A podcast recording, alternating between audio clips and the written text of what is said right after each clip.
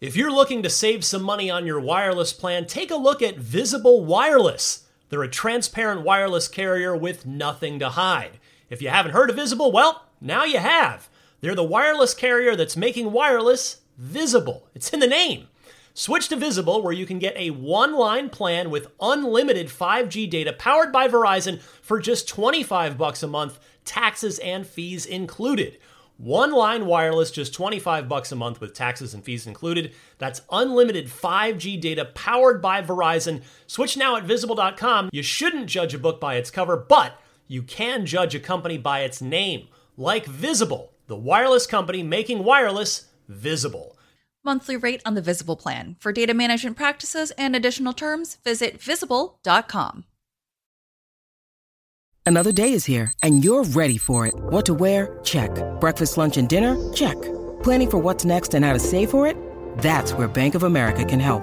For your financial to dos, Bank of America has experts ready to help get you closer to your goals. Get started at one of our local financial centers or 24-7 in our mobile banking app. Find a location near you at bankofamerica.com slash talk to us. What would you like the power to do? Mobile banking requires downloading the app and is only available for select devices. Message and data rates may apply. Bank of America and a member FDIC. This is Steve Downs, the voice of Master Chief, Sierra 117, and you're listening to Podcast Unlocked, the world's number one Xbox podcast. Now, finish this fight.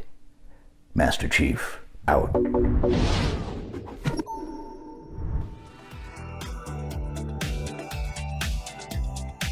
Welcome back to IGN's Summer of Gaming. That was the Xbox Summer Game Showcase.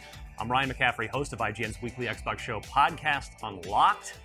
If that Starfield Direct, by the way, had you dying to know more, stick around because I got a chance to not only talk to Todd Howard about it, I also got to play an hour of it myself yesterday. So that is coming up in a little bit, along with a closer look at Alan Wake 2. But first, to help me break down some of the other big announcements from this excellent showcase, I am joined right now once again by Stella Chung, Destin Legarie, and Kat Bailey. Hello, my friends. Uh, Wow. Yeah. Thank you, Destin. Wow. That Thank was you. gret. Yeah, I loved it. Uh, yeah, we're going to start. Let's just start with in, in- immediate reactions, which Destin has already kindly jumped right in on. Uh, summing it up with a wow, that's good. Yeah.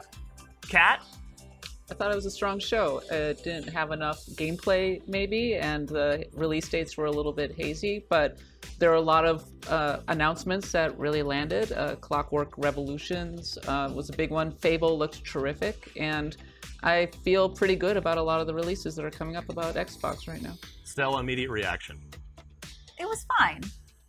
Oh, Here's the thing I, I'm going to be the bad guy today, and that's fine because I feel like it was good, but again, like Kat said, the gameplay was very weak from what we did see. And I was actually expecting a lot more gameplay and a lot more in depth looks at gameplay. Um, and I was very disappointed that there weren't, except for Starfield, there weren't any developer breakdowns or interviews or anything in that showcase. So it was good though. It it was a strong showcase, just not All right. Well, Great. our our audience, or at least my nothing. audience, my audience on Twitter, which is admittedly a, a lot of Xbox fellow Xbox fans, super happy with it. As of reading it right now, exactly 7,000 votes in a little poll that I put up, informal poll, obviously. 54% of those 7,000 people gave it an A. Uh, another 32% a B, 10% a C, and then 4% D or F. So the the Xbox crowd on on my feed quite enjoyed it. Uh, so I put up a slightly better poll that also got 4,000 people voting for A, just in case anybody was. Earlier in the show, we asked, uh, we put the ask out to you, the viewers, to tweet at us with the hashtag IGN Summer of Gaming to tell us what you're excited about from the show. And uh, let's see what we've got here. Spoilers, Starfield. Well, I need to find them here. Yeah, I need to find. Uh, so, all right, we've got JPEG available. Said, "Give me Fable or give me death." Well, you got Fable, so please don't die. Uh, and I actually want to start there as Xbox, as Microsoft themselves started there. I had said, if not publicly, privately to you guys, Fable was the thing out of, other than like surprises, things we don't know, the, the one existing quantity that I really wanted to see.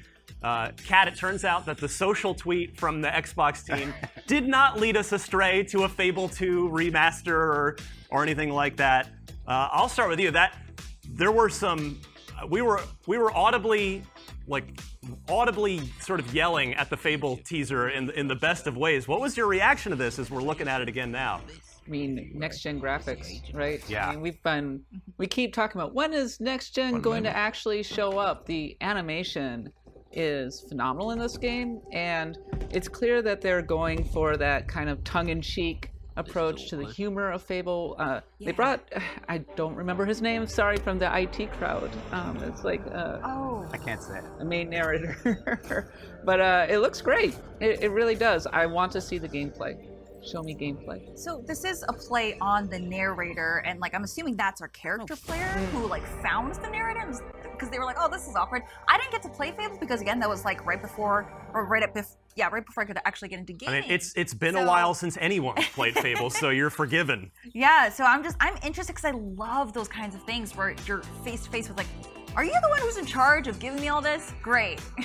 Well, Destin, this is the, the sort of mic drop gasp moment was What do I think the, the major pivot from the first game, which is that We've all seen apparently this is like fawning about the you are in a you're a miniature person in a miniature world with with like quote unquote full size people. Yeah. So it's a whole there's just a whole other dynamic that we never saw in the original Fable series. But like the gameplay that they showed looks so freaking good. Like I I can't believe how blown away I am by this this game from the moment that Richard and I'm gonna butcher the last name Ayoade uh, came on the screen and like I, I love his delivery and everything to seeing what it will look like when you're playing like walking around in this field. I Look at can't this. believe it. It's Yeah. stunning. And that was their opener. Like I think it was really smart to bookend with Starfield on the end and this in the opener because this kind of like is something we've been waiting for for a long time. And as a Fable, Fable, you're a huge Fable fan. You got to be big time. I mean, this this was this was stunning to me. I mean, this was I, I don't know if I could have asked for a better proper reveal. You know, the, the thing we got a couple years ago was a, purely a obvious CG cinematic teaser that really succeeded in conveying that Playground understood the tone of Fable, like that you were alluding to, Kat. But now this, as a as our first look at you know in-engine gameplay stuff, I mean, this is this is incredible. I mean, this is every. I mean, it's it's uh, the. I shouldn't be surprised. I don't know why I'm stumbling for words because Playground, Yeah. It, their track record is actually impeccable. Like not that's not hyperbole. That's not exaggeration. Their their last game uh, from the you know this this is a second team. There's of course the Forza Horizon team. This is the second team that's been built at Playground, but their last game was a 10 out of 10 video game that won IGN's Game of the Year Yeah. in 2021, and it looks like they're they're hungry for another trophy when you look at this. Kat, you wanted to see them branch out. Yeah. it's pretty. pretty Here's amazing. my question. Uh, so the original Fable was known for pitching itself as sort of an everything game where you were growing old in this world and you were living in this fantastical world. I remember how excited people were when it came out on the original Xbox. Will this game capture that feel, uh, the dynamic feeling of living in a fantasy world? I mean, you think about Fable 3, it had something to say. Is this just going to be a lot of humor, a lot of leaning into the fantasy aspect of it, or is it going to dig much deeper into the world? and the morality too. The yeah, morality morality is a big thing. part of it. Yeah, I mean, we, we've come a long way from sort of the initial promises of Peter Molyneux uh, of, of planting the acorn seed and a tree would sprout. It's time now, playground in game. time. And so, yeah, I mean, what this also did was it established very definitively that Playground has its own take on Fable. They are not simply trying to remake the original game in a in a you know from the ground up on a modern console. This is this is its own Fable, its own game, uh, and and this is I, I just now I'm I have so many more questions after seeing this, but in a good way. Uh, I, I can't wait to see more. I I would say if there's one thing that I do hope comes over from the old Fable games, it's the ability to have a, a dog with you the whole time. That is ju- it was the best part of Fable 2, and Fable 2 is the best part, the best one in the series. So Yeah, and I hope they allow you to fart as often as you want because that was one thing I really liked about the original. uh, you know, Or burp or there- whatever you there's, a, there's still a D-pad, so there's still you know some, some Don't let us chances down, to, playground. to bind Oh some God. some activities to the D-pad that uh, that may be of interest to you. That's so Um, yes, Dave. Oh my goodness. so Uh, no date on this, which is not a surprise, right? We don't know when this is coming, but I, Kat, as, as our news director, would you say that it's fair to not assume, but presume that if it, in, in the context of this showcase, if it didn't say 2024 specifically, or 2023, as we'll talk about the 2023 games, that it's probably 2025 and beyond, right? I think it's almost certainly going to be early to late 2025, and we're just getting a nice look at it now. Uh, it seems as if Playground Games is making good progress on this one, but games take so long to make now, and they're not giving it a window, so not anytime soon, I don't think. Interesting that the show was bookended by two of the biggest role playing games. Oh, by the way, of many role playing games. What's the best genre? What can I say? It's- Xbox clearly agrees with you. Microsoft agrees with you. We open with Fable, we close with 45 minutes of Starfield. I, I Uh, love with- that they. Sorry. with Clockwork Revolution in between there, uh, Avowed. They which- bought so many uh, RPG studios. You're going to get RPGs from the RPG studios. Yeah. Uh, so I think, are, let's. Are we moving to our next game because we've got so much to talk about here? So Uh, let's go to Star Wars. So I really, I, I tweeted this. The first, the first three games of the showcase, it was just a, a, a one punch after the next. It was a, it was a th- series of three uppercuts that all landed, and one of those games was Star Wars Outlaws. Uh, Kat, you are nodding along with a big smile on your face. So this is Massive, the the developer who's who's done the Division games at Ubisoft. All we had previously known about this was that Massive was making an open world single player Star Wars game, and now we have a little bit better idea of it. Your thoughts? Big Shadows of the Empire vibes takes place between Empire Strikes Back and Return of the Jedi. You're playing as a smuggler. There were a lot of rumors about it being more Mandalorian focused, but I'm really glad that they're going in this direction because if, believe it or not, I don't feel like smugglers have been exp- explored a ton in the Disney world. We're going more, they've always tended to go more in the Jedi or the Mandalorian Yeah. direction. So this feels really refreshing to me. Um, I have some doubts. Well, I want to see the gameplay again, but that's going to be shown tomorrow. Yes, The 24 Ubisoft hours from now. But at first glance, I was like, okay, yes, I'm in. Open world Star Wars smuggling game, presumably with space combat. Um, Ubisoft has uh, some problems with, shall we say, execution, but uh, at first blush, I'm in on the concept. So uh, let me just give you a, a quick. You mentioned the setting that it takes place between The Empire Strikes Back and Return of the Jedi. Uh, so our our hero here is Kay Vess, and she, like like Cal Kestis, is joined by a an adorable companion. Gotta have the adorable Yeah, companion. I'm surprised Nix. it's not a droid. Nix Nix is the name uh, of, of the companion here. Seeking the means to start a new life, players will join Kay and Nix as they fight, steal, and outwit their way through the galaxy's crime syndicates and join the galaxy's most wanted. Stella, your thoughts on this uh, clearly very large seeming Yeah. Star Wars game? Sorry, I was just groaning at the Rancor because I'm currently stuck on one in a Jedi Survivor. Yeah, So, is um, probably the toughest thing I faced during the course of that game. Yeah, I am. I am very excited. I think it looks great. Obviously, cinematics. It's it's a good trailer, and I want to know what gameplay's like because if it's going to play like Watch Dogs, I'm not going to play it. That's fair. But it looks really promising, and we've been in like another golden age of Star Wars, right? And it's really cool. Also, the name kicks ass. So Yes. I'm really hoping that the game is also kick ass. And the concept is really good because I feel like it's really nice to. I was just complaining about this. Um, I'm really tired of MMOs and games where it's like, oh, you're the special person, you're the chosen one. I'm like, no, let me just be some person. Let me back up someone else's story. And this is kind of nice that Yeah. it is that refreshing take. And you're like, cool, we're just like the citizen. Because who doesn't want to live in the Star Wars universe, right? You want to experience there's, it. And so you yeah. think maybe th- there's no main character syndrome going on in this game? we all think we're our own main characters, right? But yeah, no, it's no like, oh, you're the chosen one, you're this person, right? And you're just like, oh, okay, that's nice. Like, yeah, we're, we're doing sketchy sketchy stuff with uh, smuggling things in, and we have this cute space axolotl, and yeah.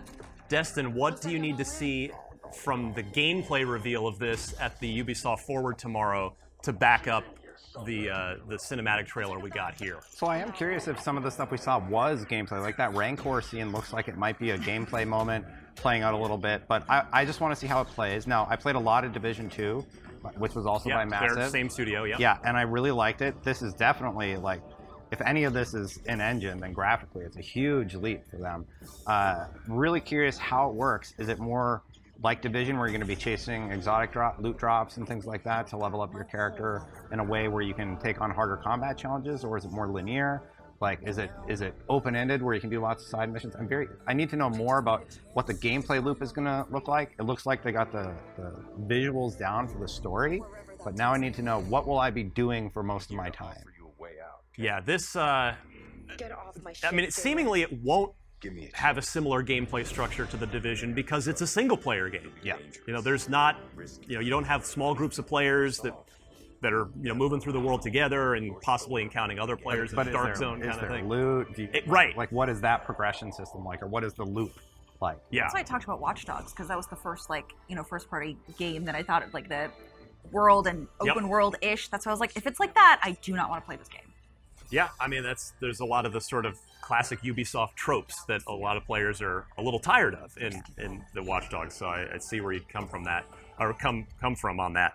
All right, so there's uh, next we've got about like a minute and a half here. Uh, there's and by the way, we're with you for an over an hour and a half. So we we usually with these things we're like so rushed that we have like a whole other show we could have done we have time for that today. So I am thrilled. Let's talk for the next minute or so about Avowed. Uh, I'm seeing already a, sort of divisive reactions to this online, largely centered around the graphics. Destin, the, the sentiment online, which I think is fair, is that the cinematic, the CG trailer we got two, three years ago that was, you know, there was first person stuff in that, that, you know, yeah, it was cinematic, but, but that that has, does not match the actual gameplay that we're seeing today at all. I'm gonna need more than 30 seconds, but uh, Well, that's what you've got. The departure from that art style that we were showing in the original trailer was jarring at first, but that doesn't mean it's gonna be a bad game or Of course. anything. It was just a little unexpected Yeah. from what we had been set up to see. Uh, I'm still really interested in what they're going to do with the franchise, and rewatching it a second time, it it looks fun. Like it probably still has all the classes. They mentioned the world from the Pillars universe, so it still has all the beats and all of the intrigue of dealing with those different deities has. But the art style was different than I think some people were expecting. Some people are super into it. Yeah. Well, we're going to talk more about Avowed, and then I want to get to Clockwork Revolution, which Destin, it wasn't a, a Fallout 1 remake, Yeah. but it's something uh, very cool unto itself. Uh, we're going to take a quick break, but we have so much more to talk about, including, again, one of the biggest games that Xbox has ever had, Starfield, along with a conversation with the legendary Todd Howard of Bethesda. That and so much more in IGN's Summer of Gaming coverage of the Xbox Showcase after this, so stick around. Welcome back to IGN's Summer of Gaming Showcase. It's time to talk Starfield, the massively ambitious open world single player game from Bethesda. I got to sit down with Starfield's director Todd Howard to try try and pry as much as I could out of him uh, after I got a chance to play the game for myself, which I'll talk more about in a bit. So here's the first clip. Full interview is going to air a little later today on IGN. Take a look at this. Uh, this is the first new IP you've done in a couple of decades now. It's been a little while. So, totally new thing. It's the biggest exclusive for Microsoft in a long time. These are Uh, guided and upwards to just these boundless, the vast buildings. put out since they acquired. It's the biggest But- city we've So- ever made. pressure. do you, in all seriousness, like, do you kind of feel any extra pressure compared to any of the other games you've made, or you just kind of, you kind of focus on what you do? I'm just sort of curious if, if the stuff that like we talk about in the gaming community is something that goes through your head or gets talked about in the office at all. Well, clearly, you know, I'm, I'm aware of that, you know, everything you said. Um, and compared to our previous games, there's always a lot of attention on, on what we do. We're, we're very fortunate. And, but for us, it, it's, we have put so much into this game. And it is, as you said, you know, our first new IP in over 25 years. It's our first major release in about eight years. Yeah. So for us, we have just put so much into it. um, that we're just doing everything we can to make the best game that we can. Hope that everybody loves it. So um, we feel we're on we're on the right track, um, and we're we're really fortunate, I think, with some of those things you said to, to get the attention. Yeah. Um, and that there are, we know there's a lot of people out there looking forward to it, and we just view our job as, you know, hey, just do the best job we can do, put everything we can into the game, and I hope everyone loves it.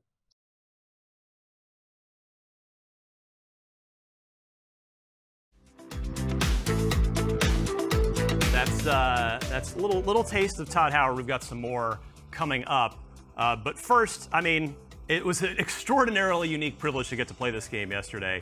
So I thought I would let you guys ask me some questions about it. Now, I will preface this: an hour, which I think probably came across in the direct, an hour is nothing. Like almost actually nothing in this game. Not to not to look the gift horse in the mouth of getting to play it for an hour, but yeah, it was not a lot of time to really dig in. I, I played from the beginning, and then we fast forwarded to an, uh, we loaded up another save file and kind of jumped along a couple times, but still really, really early. So I'll go to you guys first to let you ask me some stuff, and then we've got some community questions teed up as well. So, uh, Destin, Was go it good? first. Was it good? yeah, no. What I, what I will honestly say it is it I don't know about you guys, but what I got from the direct, which I also had a ch- I had a chance to watch the direct before playing it uh, and talking to Todd so that I could prep better questions for Todd. And what I got from the direct was that this game is like absolutely like the the scale and scope of it's insane. And from what little I got to play it for myself, that absolutely comes across. Like the, I think people are going to be playing this game for actual years. Yeah. Like no joke. So I I- maybe you don't know the answer to this, but what PC? Do you know what the build of the PC was that you were playing on? So I played on an Xbox Oh, you Series played on X. Xbox, yeah, I played on console, which they wanted me to see. Well, and I've got more from Todd about Okay, cool. the console side of it coming up. Yeah. Kat How far in was the actual demo? Like, were you starting at the very beginning? started from the beginning, like Oh. pressing start, opening title, and then. Um, I mean, I don't want to necessarily ruin the opening it, of it for people. I bet you get a watch. I did get a watch, not a real life watch, but yeah, uh, uh, you do get the the watch. You get introduced. Yeah, I mean the What was the character you created? I I purposely didn't spend a lot of time in the character creator because I was like I knew I only had an hour. I'm like I can't, and I'm also never going to see this character ever again. So I ended up just kind of choosing uh, a preset, and then but I did linger in the with the choosing your your background and your traits, and there are there are actually so many uh, that I, I don't even remember what I chose. But there's there's a lot of neat background choices. Now you heard him say in the direct you can you can like change them later. There are ways that you can go about changing them. Um, but yeah, I'm I'm really sort of curious how the those background characteristics are going to come into play. Like we, they gave you a little taste of that in the direct of like you might get a line of dialogue somewhere or what have you. But um, but yeah, there's uh, you could spend a lot of time in the very beginning of the game with the character creator and choosing your background and whatnot. Did you get to experience a story mission start to finish? Sorry, Destin, one more time. Did you get to experience a story mission like start No. to finish? No, I was just jumping around. Okay. So yeah, that that unfortunately was not the case. Let me go now. Let me do get the the IGN community involved in here. Um, the biggest one is if there's going to be co-op or multiplayer, which I think. oh no, I mean this is a you know this is just like Todd Howard, Bethesda's other games. This is a single player game that's that's probably gonna live on for as long as Skyrim has. I mean, based on the amount of content. Um, so let's see. Risk Levo asks, can you talk about your take on the thousand planets to explore? I actually kind of see why they went with a thousand planets approach, but I want to know how you feel and think about it. Um, so I did a little ship combat. Uh, I did a couple little little bit of planet scanning, uh, and then I I was in the New Atlantis, like the main city, which I'll, I'll talk more about that. Uh, but the yeah the thousand planet thing, I asked Todd. So it's like how many of them are handcrafted versus procedurally generated? And he said most everything. Again, you'll see this in the full interview, but most said most everything is procedurally generated, but there there's like the quests and other things are handcrafted on top of that stuff. So that's that I found like okay that makes sense as a as how they would handle that. Um, AJ asks, I just want to know if you can explore other worlds like a sci-fi Raylan Givens, or do you have to be an astronaut all the time? And no, you you can. I actually think I was telling, I was saying this to Todd after I finished playing for the hour. I think there are going to be people that never complete the main story. Mm-hmm. N- Like just ne- they'll just go, they'll get entertained, like going off and living because you can crew your ship. Yeah. You could like. There's so many other things you can do that aren't the main story in the game that I, I think there are going to be plenty of people that are going to be like, yeah, I've played 300 hours and I haven't finished the campaign. I, I feel like I might just live in space, boarding other ships Yeah. that I see Yeah. along the way. Like Either that looks yeah, so because great. like, you can hail them or you can just you can board. Like I I did uh, I docked with a like a big like freighter ship, and they and, I, and they said, well, can I or can I just like go on and shoot everyone? Like, oh yeah, absolutely. So went climbed up into the ship, and uh, it was actually a really neat little scenario where on this ship the the gravity uh, well, whatever the the gravity generator was uh, on the fritz. So you'd you'd be walking along, and then it would the like the lights would flicker, and the gravity would go off, and then you'd start floating.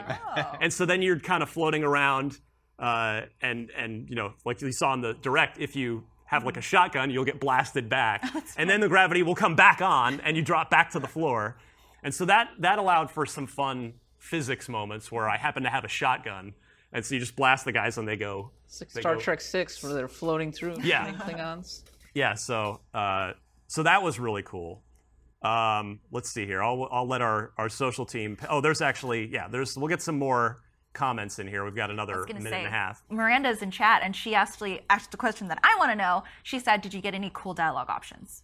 Yes, yeah. There are definitely. In fact, I think one of the other tweets I saw before we came on the air was uh, like you know, smoochy dialogue. uh, options? pacifist. People were asking about about pacifist options. So what I can say is, when you first, there's a moment early on where you're you first get a weapon, uh, but you don't have to pick it up because you you you get attacked. And it's minor, minor spoilers, I guess. Shocking, there's combat in this game, but No. um, yeah, you have a choice. You, so you don't have to pick up the gun if you don't want to. And they're, I mean, I don't know how far you'll be able to get with with just like sweet talking people through the the conversation options, but it's definitely there. Yeah, it's absolutely there. Can you romance them? Well, we I didn't see that, but we saw that. you know, That Okay. was Yeah, that you was can't- mentioned yeah, in the direct. Yeah. So yeah, I know I'm gonna try and romance as many people as I Oh my possibly God. can. Sure. I mean, well, Matt Destin's our resident Mass Effect super Yeah. fan, so that's that was a Gotta get all a memorable endings. component, yeah, of, of Mass Effect. See, for me, I'm so excited that we can just punch the whole way through, basically. Like, Oh, yeah. because you can level, like, th- that's how I played Fallout, right? Yeah. Max charisma, max strength. So I can't, if I can't convince them, I can punch them. Yeah, I did at one point. I ran out of ammo, but I had an axe on me, and it was very satisfying to just run up to the bad guys and beat them with the axe. All right, enough from me. You want to hear from Todd Howard? Let's take another look uh, at a clip of my conversation with Todd Howard. This one about the game on the Xbox Series X. you guys have always done post-release content. You know, if you've had like major paid, bigger expansions, you've had smaller scale stuff. I I can't imagine that you'd you'd even want to necessarily expand this game geographically moving forward because there's already a ton there. So like, I know you're not here to just give away your your announce your post-release plan, but like conceptually, how are you thinking about it, given the that this is like a, a giant universe rather than just a, a continent, like in like in Cyrodiil and in an Elder Scrolls game? Right, it's a great question. I mean, look, we're going to be doing um, a lot of add-on content for Starfield. We love doing it. Um, our fans love it. We will have announced sort of the first one that's going to um, not. Our, we're going to do a story expansion pack um, that's going to be coming. We're, we, our plan is to do things of varying sizes, um, and, and we've done a lot of that in our previous games. So it's something that that we really like doing. Our fans like, and so despite the size of the game, there's still things we want to add as far as features in the future and stories and things like that. So um, we, we think this is going to gain, hopefully, that's going to continue for a long time that way. All right, that was the other one I was going to play for you in a little while, but that's all right. We were going to hear it anyway. So that was Todd talking about the post-release content plans. So you saw you saw it on the that sort of end card, that end slate of the direct was like the first story expansion. So they've got plans. I you know I don't know. I can't imagine they're going to add geography to this game, like Shivering Isles with Oblivion or or uh, or things like that. But you know, You think they could add more planets? Uh, do something like Far Harbor? You know? we're going a thousand and ten planets. I mean, just like they do really good self-contained storylines. Uh, Yeah. Their expansions tend to be pretty varied, right? I mean, if you look back at Fallout 4, there were the additional items, but then you also had things like Nuka, the Nuka World. Yes. Um, they added whole new mechanics. So I would expect a pretty robust offering from uh, from Starfield in terms of expansions. Yeah, I, I think you know for to head off what are probably a lot of comments that I can't see right now. I, I'll give my sort of overall impression of this, and then let you guys keep firing away questions, and we'll go back to more community ones. But I think my like Twitter-friendly summary of at least again just a scratching the surface of the surface in an hour. To me, this feels like No Man's Sky with an entire full Bethesda role-playing game built on top of it. Which, or you know, I guess another way you could phrase it would be No Man's Sky 2, in the sense of if if there were to be a full sequel to No Man's Sky, well, what would you want? You'd probably want a full story, quests, characters, and that to me is is what's going on in this game. It is it's got all the exploration of of No Man's Sky. It's got the mining laser that you zap at rocks to mine resources and, and other stuff, but there is the entire, you know, Fallout 4 like, Skyrim like game built on top of it with a ton of different characters. I did get to play a little bit of the the main story. They asked me not to, you know, give away anything. I wouldn't I wouldn't want to do that, but I met some of the people from Constellation, which is that sort of that that's the group of people you're going to be working with. I won't tell you why necessarily, but it becomes obvious in the first, you know, 30 minutes or so of the game. But to me, I, I think most people would find Kat, you were you were giving it a, a sort of gesture of approval there at the notion that this that, that I think it's it feels like No Man's Sky with a with a Bethesda RPG built on top of it. And I love No Man's Sky, and I love the concept behind it because uh, it feels so vast and I like spaceships. Come on, but it feel this is a passion project by Todd Howard. The guy's been talking about this since 1997, and it's clear that they're putting a lot of effort into it. I mean, we think about what do we want out of a video game? So many people want the holodeck game, the everything video game, and it feels like they're really kind of going for that with Starfield. You said I don't think there's going to be a lot of people who don't finish the story, who just go live in this universe. That's a big Bethesda trait. I never Yeah. finished Skyrim. Really? I, no, I moved into the Imperial capital, bought a house, Nice. married my werewolf girlfriend, Yeah. had a great time. Yeah, that was my end game. So I don't know if you can speak to this, but a lot of people in the chat are asking if there's performance mode because you played on the Xbox. And if you can't say it, that's okay. But Yeah, we'll have we'll t- we'll cue Todd up to talk. Uh, Dan performance Parkhurst will have it ready for us. Wow, Destin. Wow, yeah, that's, that's, just gonna like one of the most burning questions that I do see in chat. So Yeah. very um, excited that you got to talk to Todd about it. Yeah, he was he was very gracious with his time for sure. Um, I think we're a few minutes away. Let me see if let me see if we have more community questions. They Um, were wait. they were curious if you can interact with like aliens or any sort of alien type species, like there's the Khajiit in the ESO universe. That's true. Yeah. Yeah, I did. You know, it's funny actually. Now that you make me think about it, I don't think I saw any non-humans. I don't know. That's not to say that there aren't necessarily, but from the again mostly beginning of the game part that I saw, I did not see any any uh, NPCs that were not human. Now, I mean, you saw in the direct there.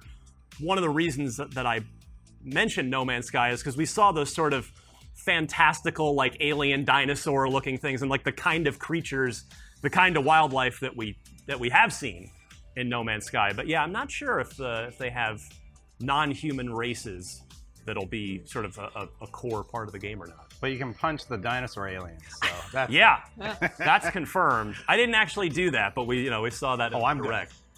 you're you're you're pumping iron to get ready. yeah, Destin. yeah. Wait, I'm, so can you have mounts in the game? Do you know that? I, I, I know you only got an hour. That's Yeah, not didn't see time. that. Okay, Yeah. that would be a really cool option though. Uh, what was the favorite thing about your your demo experience? honestly it was that it it when i first saw the game a while ago I was worried that the the space combat was going to be like kind of like uh, the planet scanning in Mass Effect 2 Yeah. for resources, where it's like amusing for the first few times, and then it just you just kind of get sick of it and don't want to do it anymore. But like, no, it's it. I, I feel like my sense of it is all the pieces that they've shown are fully fleshed out. That they're not like little like mini games or things that you're gonna tire of quickly. Like I know, Kat, you were saying that you're super pumped to do the ship building and the ship modding, like, and you can fly around, uh, just engaging in ship combat. You can engage in diplomacy by hailing people and trading with them, or you can be a pirate and go board them and take them out and raid their ship. I can't wait to be a Reaver from Firefly, flying around with a bucket on my head and boarding ships and stealing them. It'll be great. Uh, I got Star Trek: The Next Generation vibes from all, all the space stuff. Like, there's a lot of stories that you can end up stumbling upon by boarding those other ships. Yeah. It like there's friendly people in space. Yep. You know? And then you get to like go down to these planets and have these story beats. Uh, I, I think overall the Starfield showcase, just from my takeaway from it, it was so much better than the, the previous one because it really showed that Bethesda DNA and what your experience will sort of be like when you're ex- doing all these different things. And you can kind of play it however you want. Absolutely. Yeah. I think for me, the Starfield show. Well, okay, I, we're still going to do more deep dives into Starfield, right? I We got plenty of time. Don't worry about that. All right, great, cool. Because I can go more into depth on why depth on why the first part didn't really hit with me, but it was this part where in space where you can board the ships, you can bring them around, and once you conquer them, you know, it's yours. It didn't really quite hit me that I wanted to play this game until then. So, which we can obviously go into more detail about, but um, yeah, I don't know. I hear you on that. Not everything's for everybody, you Yeah. know. Like I don't like the building of the outpost aspect. Like I didn't like that in Fallout 4. Me neither. So I imagine I may not do that that much in this one. But I love the idea of making a dumb mech ship that flies all weird. like that, I was like, oh yeah, that's totally me. So like, I, I like that it has something for sort of every player. Yeah, maybe you can make the docking port like the hand on your Yeah. neck. Just reach out and grab a ship. That'd, be cool. I will say quickly in the last like 20 seconds before we go to our next break, the new Atlantis was probably the highlight of it for me, which was one of the things I was looking most forward to from when they've teased it before. It it definitely had like a Mass Effect meets Oblivion vibe, like the Imperial City in Oblivion, the main capital city, where it's there are tons of NPCs around. You can talk to all of them. Um, some of them are just like, I don't have anything to say, but you can talk to all of them. And there's multiple districts. You get around by like a subway type system, like that. That to me, it seems like they're the focus on the the major cities. Again, you like I think I might spend dozens of hours just in those. Yeah. So, yeah, it's uh, we, we there's so much more to talk about, and we will talk more about Starfield and its huge and kind of scary universe in a bit. Speaking of scary universes, we got to sit down with the team behind the latest game in the Remedyverse, Alan Wake 2. We'll be taking a look at that in a little bit and continuing our Xbox Showcase discussion. But first, a quick break Summer of Gaming. We'll be right back.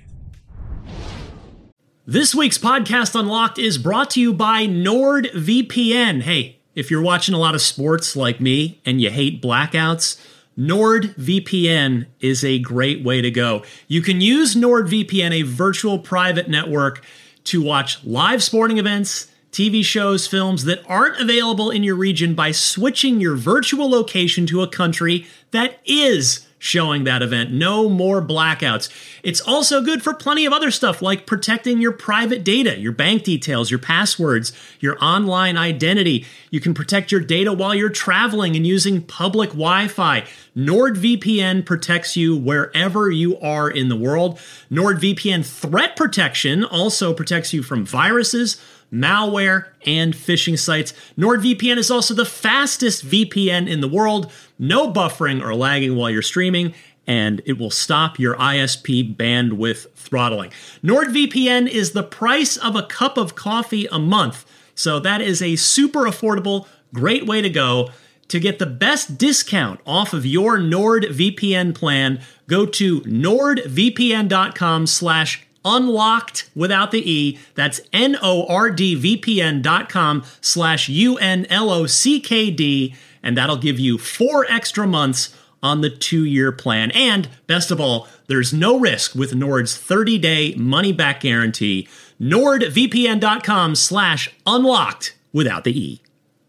Hey there, it's Rachel Ballinger, and I am thrilled to invite you to Rachel Uncensored, my podcast where I get real with my friends and celebrity guests, where we talk about all sorts of topics. From personal stories to hot button issues, we cover it all. New episodes drop every Wednesday, so make sure you tune in on Apple Podcasts, Spotify, or wherever you listen to podcasts. Trust me, you won't want to miss out on the fun and candid conversations we have here on Rachel Uncensored.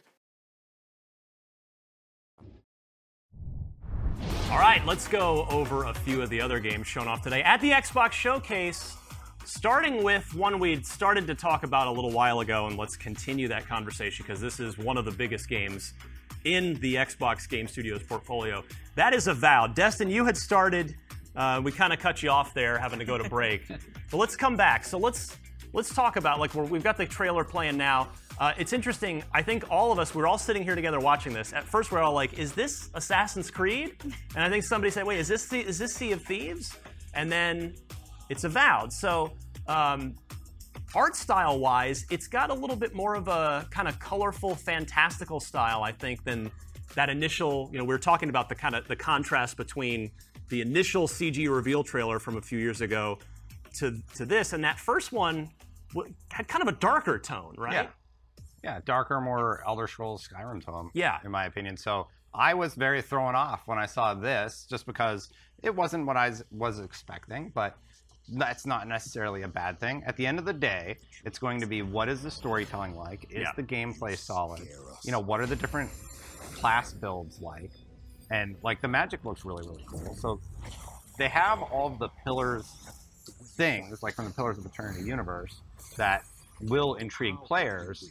Uh, now the question is, do they execute on all the facets of that game and that franchise and why it's so popular?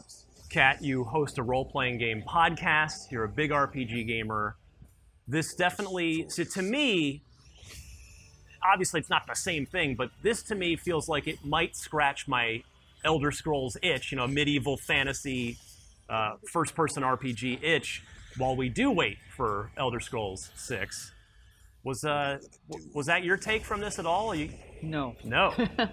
Actually, Avowed was my letdown of the show. Okay. Um, didn't care for the art style, and uh, I read the. Uh, uh, there was a big interview that went up on PC Gamer not too long after that, and it was interesting to kind of read between the lines because Obsidian said that they initially kind of pitched it as Skyrim sized, as you could say, and Elder Yeah. Scrolls like.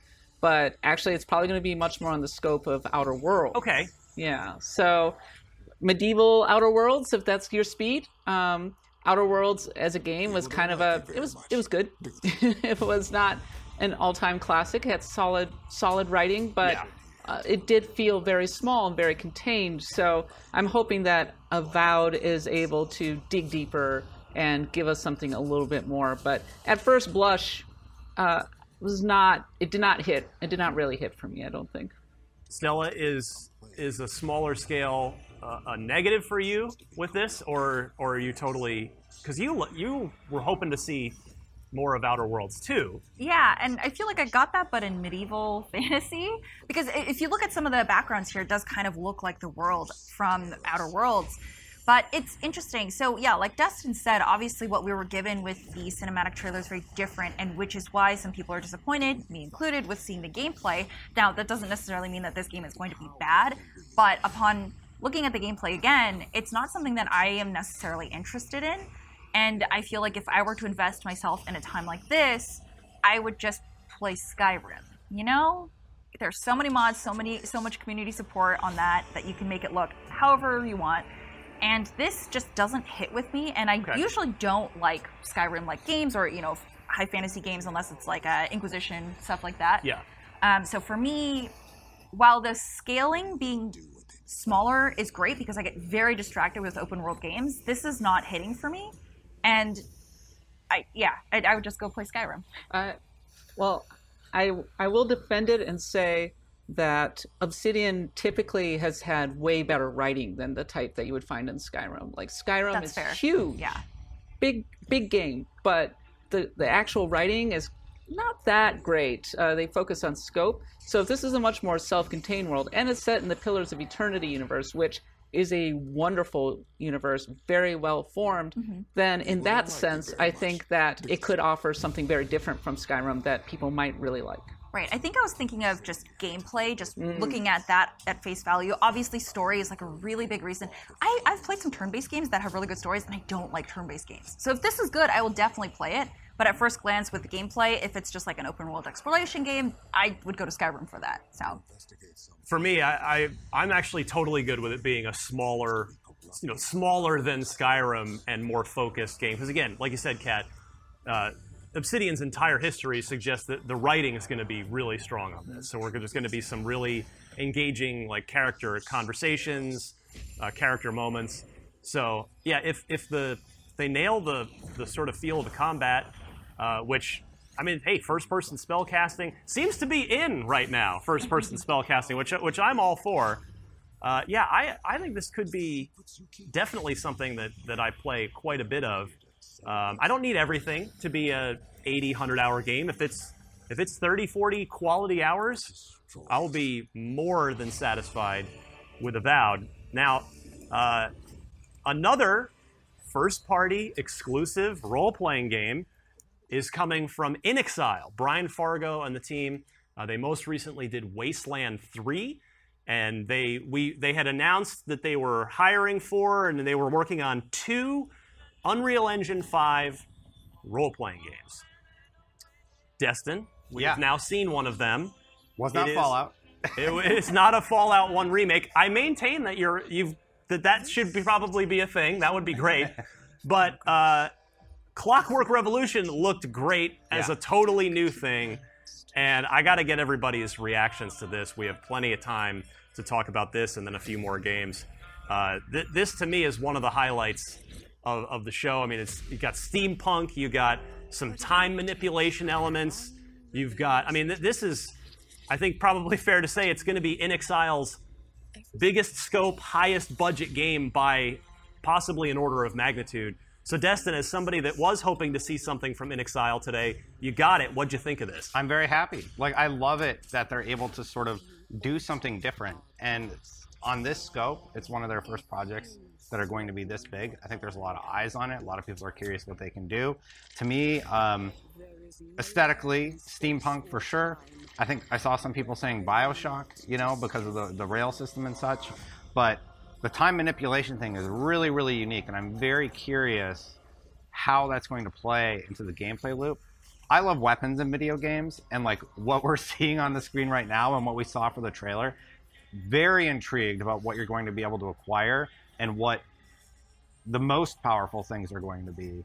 It's cool. I, I love this, and I can't wait to dive in. Stella?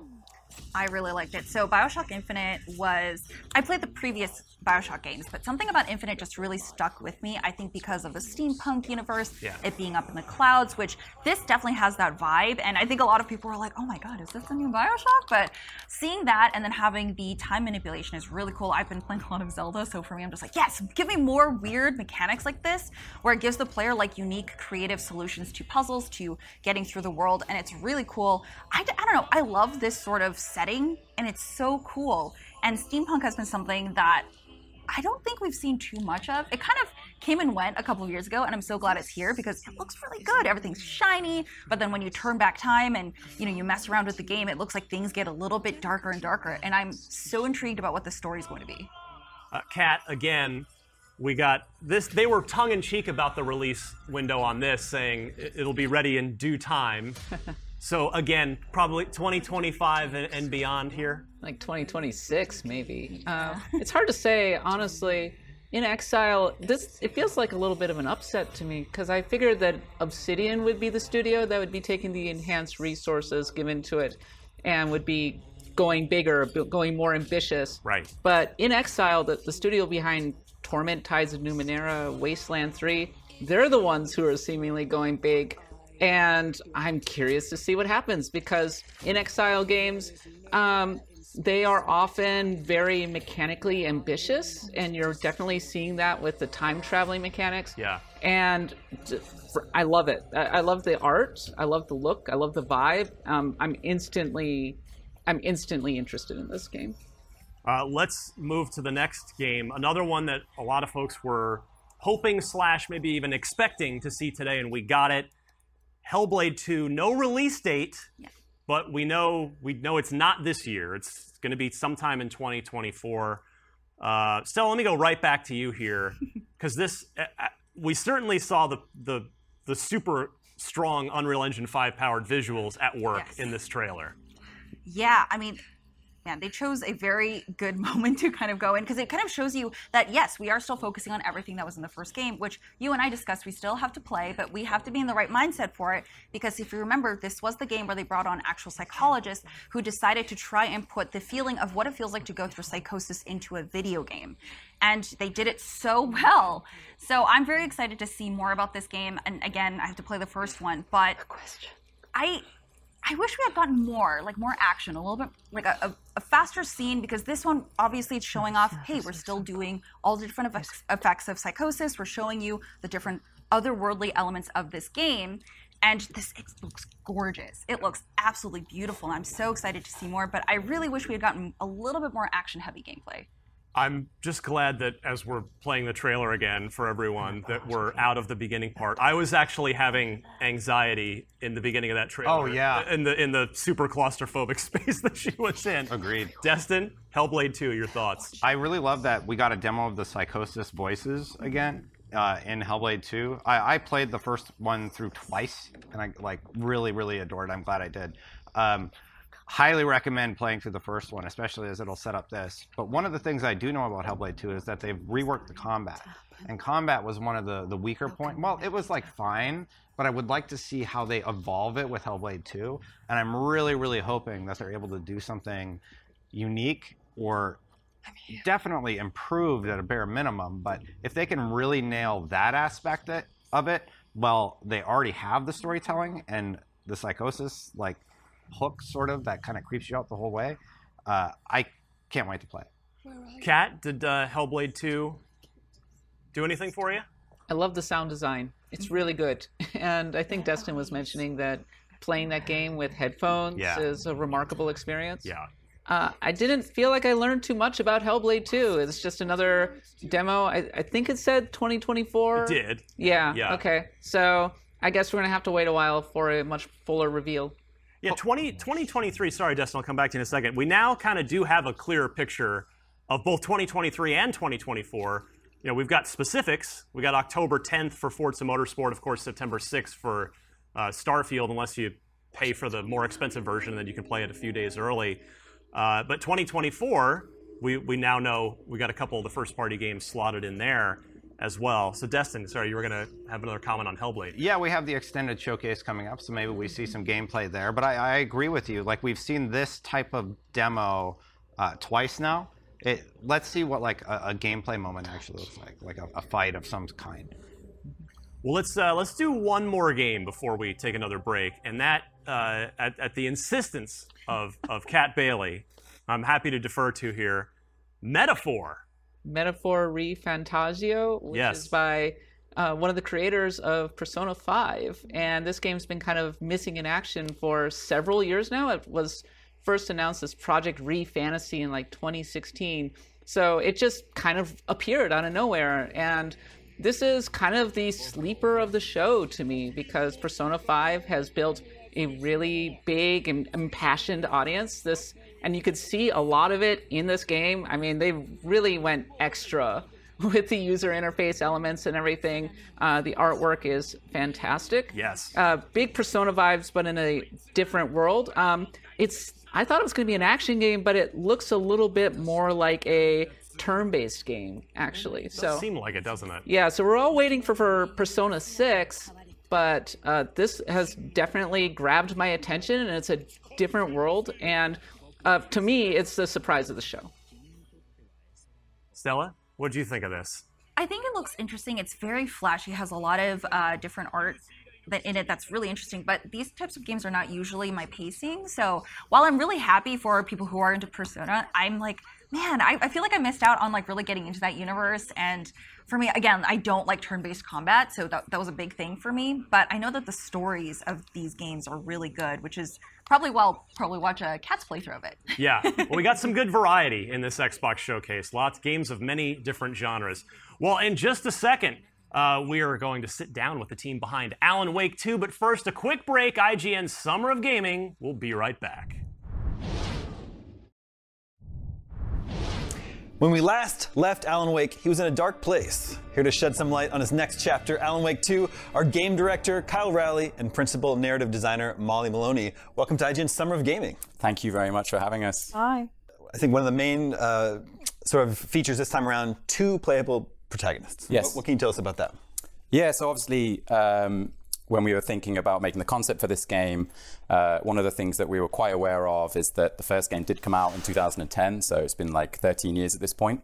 You know, we really wanted to make sure that we could create an experience that was uh, obviously great and familiar for people who love Alan Wake, who love Control, but also, you know, give an, a perspective for new players who'd never kind of played played those games. Um, so that's kind of where like the idea of c- kind of creating a, a, new playable character came from. On top of that, you know, at the end of the first game, Wake, you know, disappears, goes into a kind of very dark place. Uh, Spoilers, wow.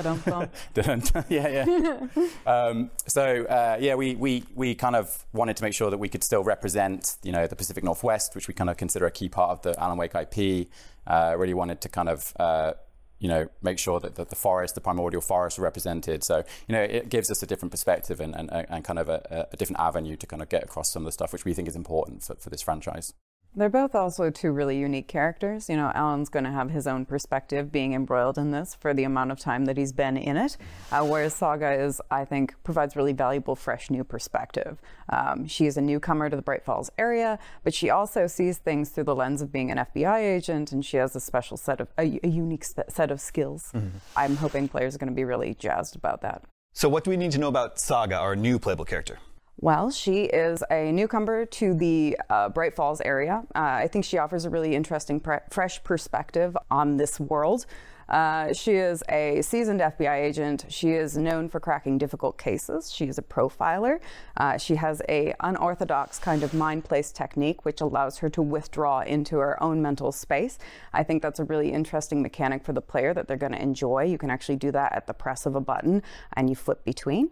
Uh, and in that space, you can place your, your clues and you can um, profile key suspects. So she's just got a lot of interesting layers to her, and I hope players really enjoy getting to know her.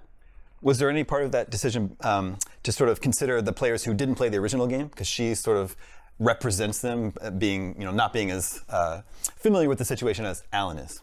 Yeah, I definitely agree. She's a great like POV character for newcomers to the franchise. I think she's also a great POV character for people who are familiar with the franchise. I mean, it's been like 13 years, so it's nice to have fresh perspective. But also, she's a very fantastic foil for Alan. Um, like one of our core themes in this game is duality. Um, you know, two worlds. Um, what is true versus what is false, and two characters really plays into that two perspectives. And then, how does it work? Uh, do the, does each character have their own campaign that you play through, or are you able to switch back and forth? Yeah, it's important to note that we kind of create one story. It's not like we have uh, two playable com- campaigns. There's like one cohesive experience. You kind of start the game with Saga. Uh, you kind of learn about all the th- happenings that kind of took place in the original game, uh, investigating these ritualistic serial killings, um, and then we end up playing as Alan. And after that point, basically as a player, there's set points in the world where you can switch freely switch between those two characters. So you can play like all of Alan's side of the story if you want to, uh, and then play Saga's, or you could play all of Saga's, or you could kind of mix and match and decide how you want to play yourself. Both sides have a really unique tone to them as well, so it's kind of fun to allow players to have the freedom of choice. Mm. Um, I don't know about you, but horror games stress me out a little bit, so bouncing between the two can be really useful. Sure. Um, not to say that Saga's side is a walk in the park by any means, but they're just very different vibes. Is that an interesting challenge from a narrative design perspective? Yes, I would say so. But I mean, it's a fun challenge, right? Like that's what we That's what we get up for. Um, we designed the story in a way where it very much had this in mind, uh, where we wanted the story to be nonlinear. We wanted the story to be something that was a unique experience, just depending on what order you chose to play in. Um, but the way we achieved that was through a lot of iteration. Stand it up, play through it, see how it felt, try again. And I think it landed in a really nice place. I hope Yeah. players agree. I believe you're describing this as full survival horror, whereas Mm. maybe the original is maybe a little more action adventure. Yeah, yeah. What has changed this time around to make it more survival horror? Yeah, I think that you know when we were reflecting back on Alan Wake One, um, you know we created like a, I would say horror story, but the kind of gameplay was more action focused, as you say, and it created a bit of dissonance between kind of like those what we were trying to ta- stay from a narrative perspective, but then like what the player was actually experiencing. So one of the key reasons why we wanted to change the genre was to kind of bring those two parts of the experience together to create a more cohesive package. You know, it allows us to slow the gameplay down. Um, we have like more time in the environments. We can create make them more claustrophobic. I think that you know, at Remedy, we kind of really like working on atmospheric games. Like, like a lot of our games are very atmospheric, and survival horror obviously is a large part of that experience is on the atmosphere. So yeah, we really wanted to kind of like make sure that those two those two parts were working uh, well together.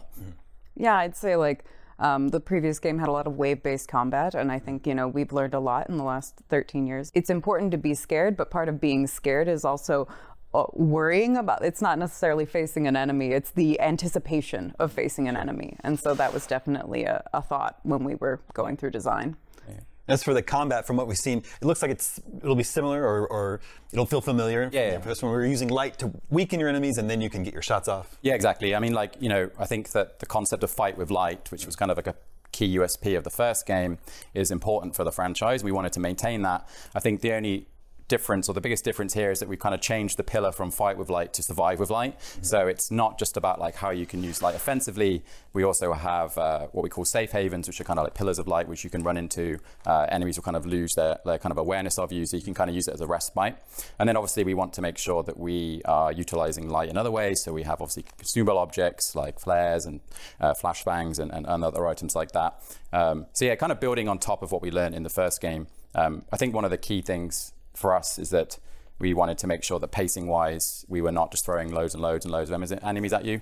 We, we wanted them to make them feel more meaningful, uh, make the combat feel more desperate, uh, make it more physical. You know, we have a cool destruction tech from Control, which we're utilizing a lot. So, yeah. But also, like strategy is so important too, and I think Survive with Light speaks to that. Where it's like the way that the havens work. You know, um, they they are are a resource, and there are a lot of resources in the game that I think players are going to enjoy using. Now, Remedy is uh, well known for um, having cinematic influences behind the games. Is there a movie or two you would uh, recommend people watch in anticipation of Alan Wake 2? That's oh, homework. Yeah, uh, I, I, I don't know. I feel like, um, at least for me personally, you know, obviously in the first game we have a lot of like influences from uh, David Lynch. So I think that that stuff is still present. We still have that kind of small town Americana vibes, quirky characters.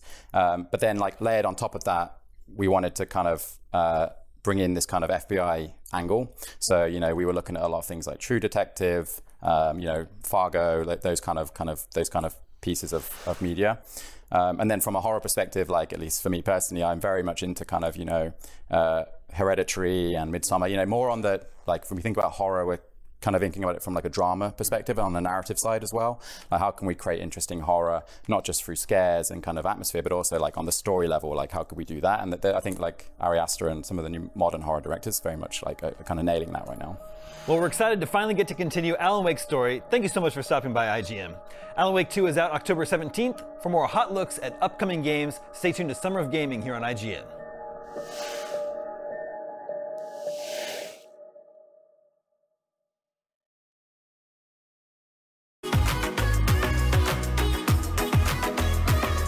Was Alan Wake 2. Welcome back. This is IGN Summer of Gaming, and we're unpacking everything Xbox just revealed in their summer showcase. Destin, Cyberpunk 2077, Phantom Liberty. Yeah. There seems to be a lot going on with this. Like it's it's definitely an expansion pack. This is not like a simple, you know, small DLC. You got to see quite a bit of this uh, in the last couple days. Yeah, so they had something on the show floor that was quite short, and then they were allowing us to play about an hour and a half wow. worth of the content. So I wanted to experience the, the main storyline that they were showing today, and uh, that was probably about an hour and 15 minutes of what I played, just what they brought from the storyline. There were a lot of jumps in it so that you could get through it faster and Yeah. everything, and they said you barely scratched the surface of what to expect there. So I got to see Idris Elba in action, interact with the president character, hear from Songbird, and when it starts out, basically the president has crashed, and you have to go and save her because Songbird has contacted you and sent you sort of on Yeah. path. And then Johnny Silverhand is back. You know, we saw Keanu today during the Xbox showcase, and he's sort of giving his two cents about signing on with the, the president of the new United States, right? Uh, United, whatever they call it in Cyberpunk. It was really, really intriguing. And my favorite part was Cyberpunk, yes, you can do these crazy builds where you hack everything, and there's some stuff I'll talk about in just a second. But storytelling wise, there's a lot more to dive into. There's the whole Idris Elba storyline, there's the stuff with the president, and you don't really know if you can trust them or not. At one point, they ask you if you want to take an oath, and you can turn them down. So, in this trailer that I think we're airing right now, they're actually saying the oath at some point. But when they ask you about this coin, whether or not you want to take it, you can turn them down. And Johnny Silverhand, of course, tells you a little bit of background about his experience with things like that. I don't want to spoil it, Yeah. but yeah.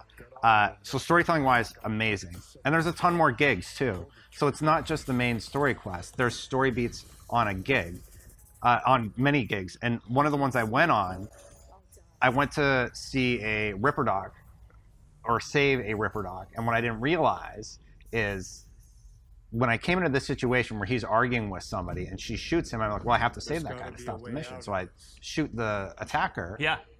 Turns out she was mad because he was exper- doing human experiments on her little brother and he was like dead and like like all mangled from his experiments and then he's like rude to you so when i play for real he's dead that guy's not surviving and uh, that's just like one gig that i was able to complete during the session because it happened to be close near the end of my time and i cannot wait to see what else they have storytelling wise Stella, as if we didn't have enough to play in September, specifically No. September. Uh, this is September 26th Yes. for Cyberpunk Phantom Liberty.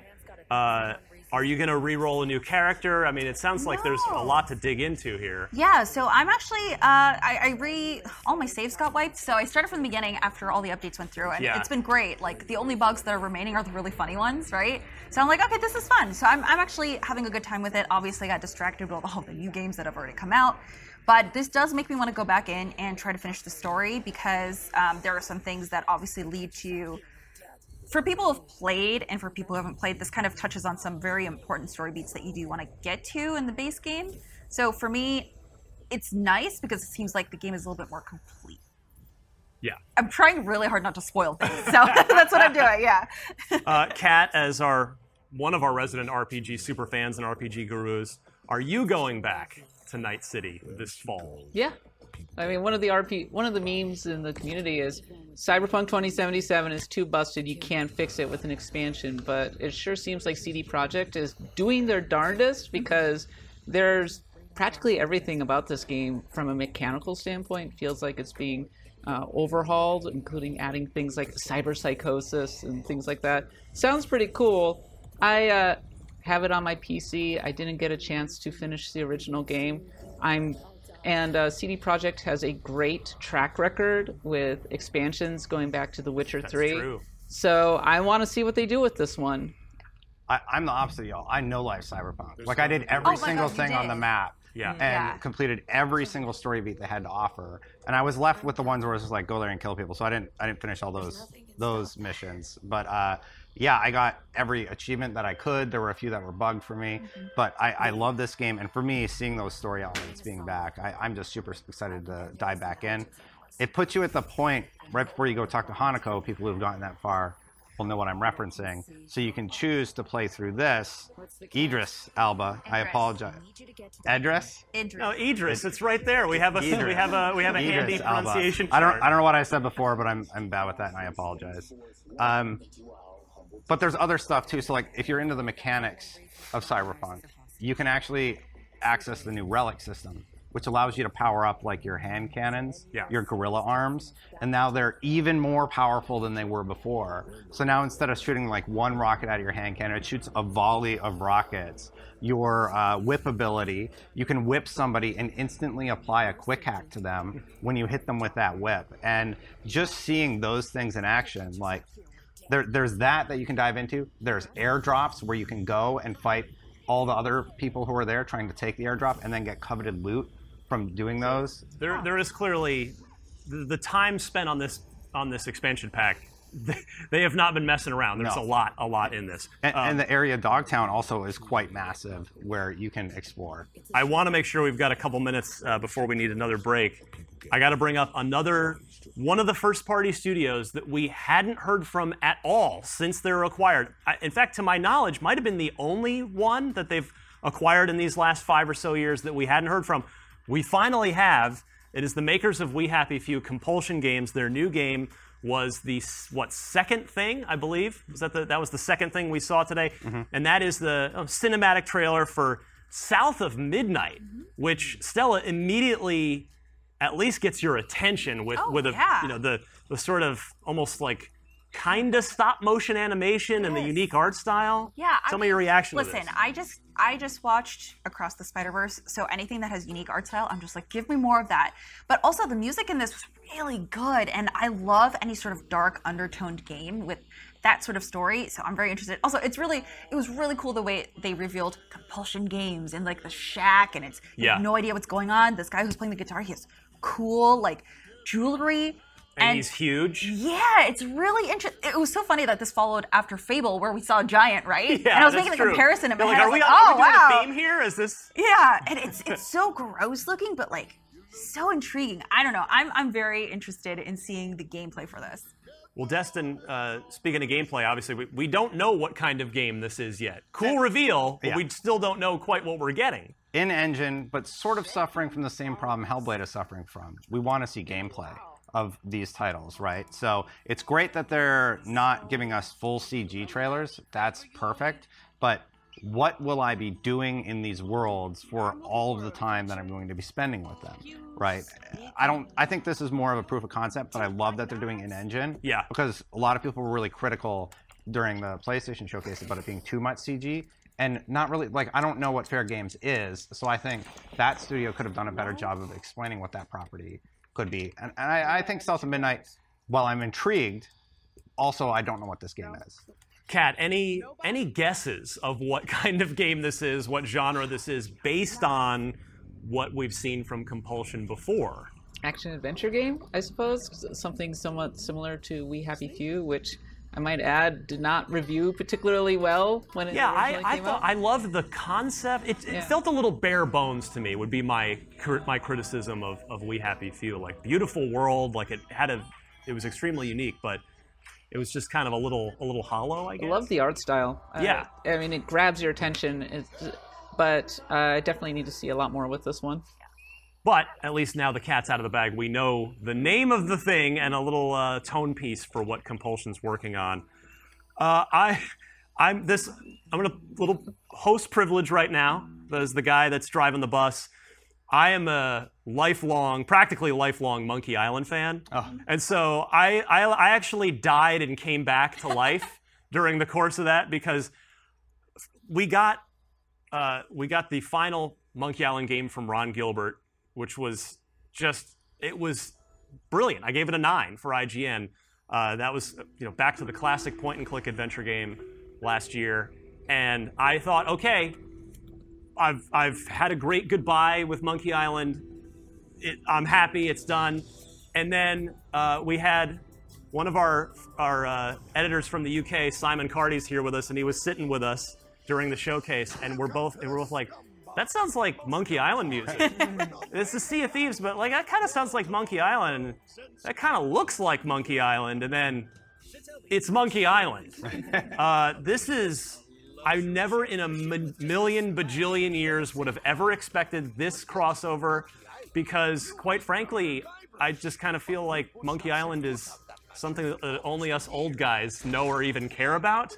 So I love that now a new generation, there are millions of people playing Sea of Thieves, are going to get exposed to Monkey Island, and they might. Hopefully, they're hopefully going to fall in love with it if, if Rare does their jobs properly, as they've been doing a great job over the last several years with Sea of Thieves. They got all the voice actors from Monkey Island. Uh, let me see. I think I have the the description of this here somewhere for you that I can read. Here we go. That I can read you a little bit of. This was actually. I'll just go skip straight to the part that I thought was most interesting because uh, Sea of Thieves, of course, is a, a shared world experience. You adventure with friends. But Monkey Island, it's a single player point and, cl- point and click adventure game.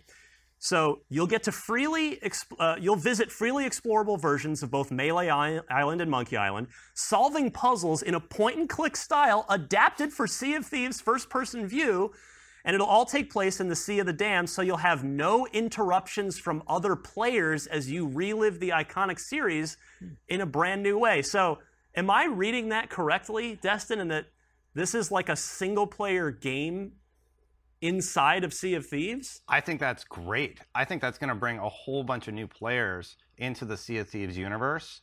And if they continue to do things like that, uh, I, I think they're just going to continue to grow their player base from where it is today. I, I think that's wonderful news, personally. Kat, uh, did, did you have any either history with the old Monkey Islands or any desire to dive into this? I had a 46 back in the day, and Sea of, or sorry, Monkey Island was definitely one of the, uh, shall we say, games that really stood out because of its beautiful pixel art. Yes. Of course, I have huge respect for the the old LucasArts point and click adventure games. I always liked Indiana Jones and the Fate of Atlantis. Yes. Yeah. was Good shout one. right there. Yeah, but as uh, I- I'm happy to see that Monkey Island is still going. Uh, that's an interesting note about this potentially being a single player adventure. Because I mean, of course, Sea of Thieves has been around for a while. Um, it's been more successful than I could have ever imagined based on how I originally saw it. And I'm wondering if this is just maybe this is their way to get more people in and everything. Um, and if that's the case, it's an interesting approach. Yeah, I mean, we've been waiting, uh, or excuse me, I should say, Rare has been just chipping away at Sea of Thieves for years. To it, it shipped. It's fair to say it shipped as a very, if you'll pardon the expression, given that there's skeletons everywhere. It, it was a very bare bones game when it launched, but the core of it was always amazing. It's still one of my favorite E3. Destin, you were there. Yeah, uh, we played. We played this the first time ever together, and it, they had it set up just as a ship to ship battle, and we had such a blast with it. Uh, and now to see how far it's come. I mean, the, there was the Pirates of the Caribbean Yeah. expansion, which which was huge as well. Uh, and I just yeah, I I'm I would never have expected this. Whoever's responsible for this, I'm looking into the I'm saying thank you right now to whoever at Lucasfilm, Disney, and then of course at Microsoft and Rare to the Sea of Thieves team. Awesome stuff. All right. Well, we've got to take a break. When we come back, we will reveal our games of the show and our grades for this showcase. Stick around because IGN's Summer of Gaming continues after this.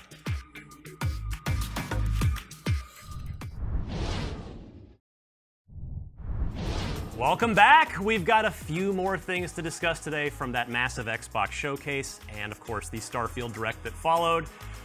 Let's do it. Let's pick our games of the show. There's plenty to choose from. There was, again, I, read you the my Twitter feed poll. A lot of the Xbox fans who uh, follow me, follow IGN, were really happy with, with what they saw today. What made you guys the happiest? I'm just going to go start at the end of the table and work my way back. Kat, obviously Persona 3 Reload. No, just kidding. I am really happy that Persona 3 Le- Reload is happening. It's been a long time coming. I'm disappointed that it won't have the FES content or Persona 3's Portable's female protagonist, but it's really great to see that on modern consoles in a way that's a lot more playable than the release that we just saw. Destin, your Yeah. game of the show today. Uh, a friend of mine on Twitter said, "What if No Man's Sky had a trillion dollars?" and that is, you know, Starfield. People are very impressed. I'm very impressed with Fable. Very excited about what they had on display there. Uh, from a game engine standpoint, getting to see what Playground has managed to accomplish with their take on this beloved franchise has me tremendously excited about the gameplay experience that we're going to get. Those scenes in the field where you're fighting people, where you're just walking and looking out at the field and the light rays are coming through and it's like a beautiful sunset. I, I like those. And the humor that is sprinkled throughout the game, like it's just hitting every right note for me. Like it's just enough that Fable humor and just enough of a graphical showcase to really wow me. And that, that's why it gets my nod. Strong call. Stella, you're up. Yeah, I'd say Clockwork Revolution. That was the one thing that really stood out to me. I spoke about how I really love that sort of art style, that sort of setting, especially steampunk. So for me, that was definitely my game of the showcase. And I love things where you can manipulate time, you can manipulate the physical space around you. And yeah, we keep getting looks at this trailer, and I'm just like, yeah, I love that world where everything's a little bit grungy, but also a little bit technologically forward. Yeah. And I love that about steampunk so much. It's lived in, right? Yes. You see, like, yeah, the, the smokestacks from, you know, the industrial plants, the steam off that. Mhm. I can smell the popcorn in the streets, you know? Yeah, Yes. it's, it's that vibe. Yes. Oh, strong call on that. Because yeah, I wasn't sure we were going to see anything from inXile Yeah. today. So yeah, what a what a great unveiling and strong pick. I'm gonna cheat, and I I just can't pick between two. It's two you've already. You look, Destin's nodding his head. How I dare saw on you, the Runner sir? show. How, How- dare you, how dare sir? you. I'm doing it because that's nobody's gonna stop me. That's just how it is. it's a tie between Starfield and Fable for me. I mean, Okay. uh, Starfield, like uh, Kat, I think you said it extremely well. You said it perfectly. The direct answered every question that you had about the game, uh, and for me, getting to experience a little taste of it, it just it, it's it's going to be both uh, a slow burn, but also it incredibly deep. Like there's nothing. It just doesn't seem like there's any piece of Starfield that's shallow. All right, well, it looks like we are just about running out of time. Stay tuned, however, because uh, next up we have the PC Gaming Show, and later today we're getting a look at the Final Fantasy XVI showcase, and uh, the Xbox Extended Showcase is happening on Tuesday, and jump on IGN.com a little later this afternoon for my full interview with Todd Howard, so don't miss that. Uh, but we've also got tomorrow is new reveals from Ubisoft and Capcom, as well as more Summer of Gaming pre and post show coverage. If you want to hear more from us, you can catch a new episode of Podcast Unlocked every week on IGN, typically Wednesdays on IGN YouTube or your favorite podcast platform. On that note, a big thank you to everybody working behind the scenes to make this super smooth and awesome and make a great show for you. And to all of you watching at home, we'll see you next time. Hey there, it's Rachel Ballinger, and I am extremely excited to invite you to Rachel Uncensored. It's my podcast where I sit down and get real with my friends and celebrity guests, where we talk about all sorts of topics. And sometimes we might be under the influence when we do so. We cover things from personal stories to hot button issues. And it's the only place on the internet you can find an uncensored version of me. It's a side of me that you might not have seen before because it's not the most family or brand friendly. But don't worry, I'm still sort of slightly a decent human being. If you're intrigued, then make sure you check it out. New episodes drop every Wednesday. You can find it on Apple Podcasts, Spotify, or wherever you listen to podcasts. Trust me, you won't want to miss out on the fun and candid conversations we have here on Rachel Uncensored.